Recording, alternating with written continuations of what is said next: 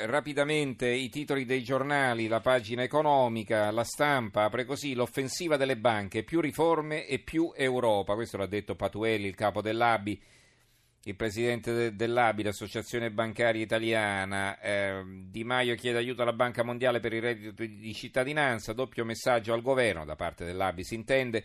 E, e poi Visco, Visco, il governatore di Banca Italia, siamo più vulnerabili, Patuelli, rischio Argentina. Eh, quotidiano nazionale, Giorno Nazionale, Resto e Carlino, Patuelli, Italia al bivio tra Europa e Argentina. Il Sole ventiquattro Ore apre così: Visco, più vulnerabili di dieci anni fa, Patuelli, senza Europa, rischio America Latina. Tria, il ministro dell'economia, riforme nel solco del taglio del deb- al debito.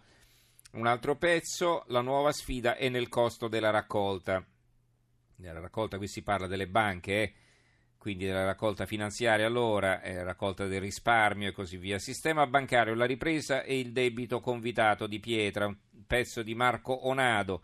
L'articolo di fondo, impegno per le riforme nel rispetto dei vincoli di bilancio, e questo è il filo conduttore delle relazioni all'assemblea dell'A B I di ieri. Il peggio della crisi è passato per le banche come per l'economia italiana nel suo complesso, ma non c'è tempo per festeggiare, perché la ripresa va rallentando ovunque e soprattutto perché dobbiamo finalmente porre rimedio ai problemi strutturali che nel lungo periodo hanno ridotto la competitività del nostro paese e ci hanno fatto pagare nell'ultimo decennio un prezzo fra i più alti tra i paesi avanzati.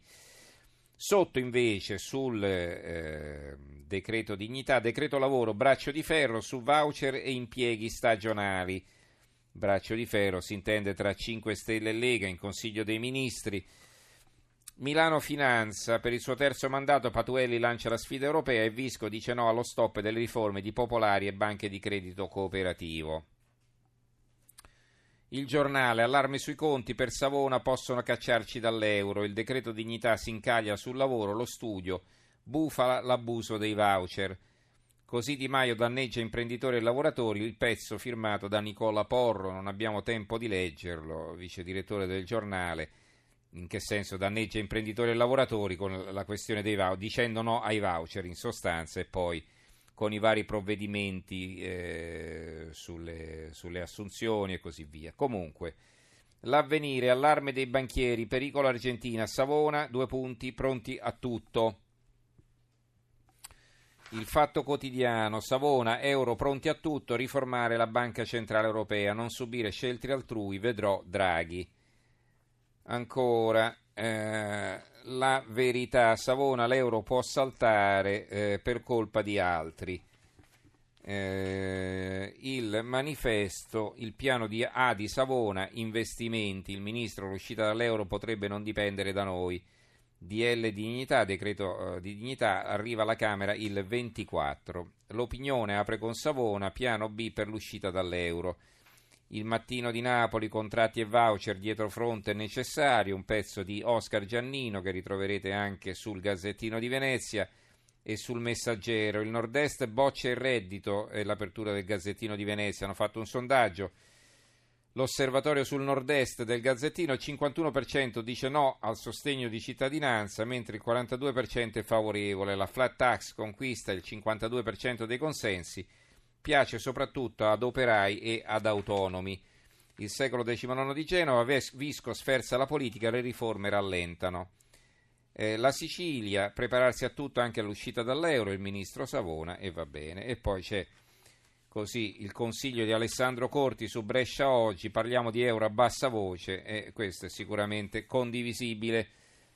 Allora, ci si può preparare a un piano B, ma non è che si deve andare in giro dicendo stiamo preparando il piano B. Se racconti che stiamo preparando il piano B, che cosa vuol dire?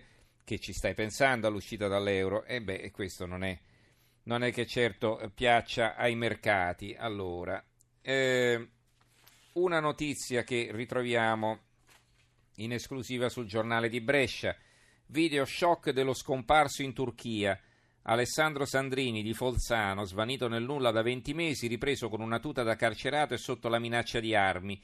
Le indagini della Farnesina si intrecciano con il caso dell'altro bresciano Sergio Zanotti. La madre, provo tanta ansia e paura, continua a sperare che sia vivo, le tracce del trentaduenne si perdono durante una vacanza ad Adana. L'Avvenire apre così: uranio impoverito, basta con i silenzi. Trenta, il ministro eh, della difesa, sì al sindacato militare. Apertura sui generis dell'Avvenire. Quotidiano Nazionale apre con Ronaldo, Ronaldoro, di Ronaldo apostrofo oro, colpo del secolo, il supercampione alla Juve, trentuno milioni netti l'anno, contratto fino al duemilaventidue. Molti giornali hanno grandi foto eh, di Ronaldo in prima, eh, pure la Lega difende i vitalizi e l'apertura del Fatto Quotidiano, minaccia di bocciare la delibera che taglia le pensioni d'oro ai deputati. Sotto un altro pezzo politico, sondaggio P D, Gentiloni e Zingaretti doppiano Renzi, solo terzo in classifica. Sempre per la politica, ma che spariti, quarantanove milioni la Lega non li ha mai avuti, un pezzo del direttore del Corriere dell'Umbria, Franco Bechis, appunto sul Corriere dell'Umbria e sugli altri giornali del gruppo. Grillo, il primario chiede scusa, Grillo è il ministro della, sal- della salute, il ministro della sanità in visita ai nosocomi dopo lo scandalo dell'ospedale del mare e in Roma, ma ne parla anche il Mattino di Napoli. La nuova di Venezia di Mestre, l'apertura Mestre, decine di arresti contro i mercati della morte.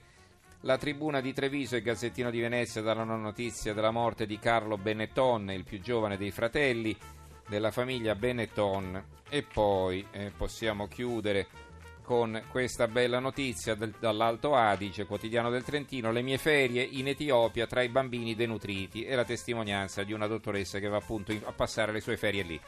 Ci fermiamo, grazie a Gianni Grimaldi regia, Stefano Catini e Maurizio Possanzar che hanno curato la parte tecnica, redazione Antonella Gaetani, Carmelo Lazzaro e Giovanni Sperandeo.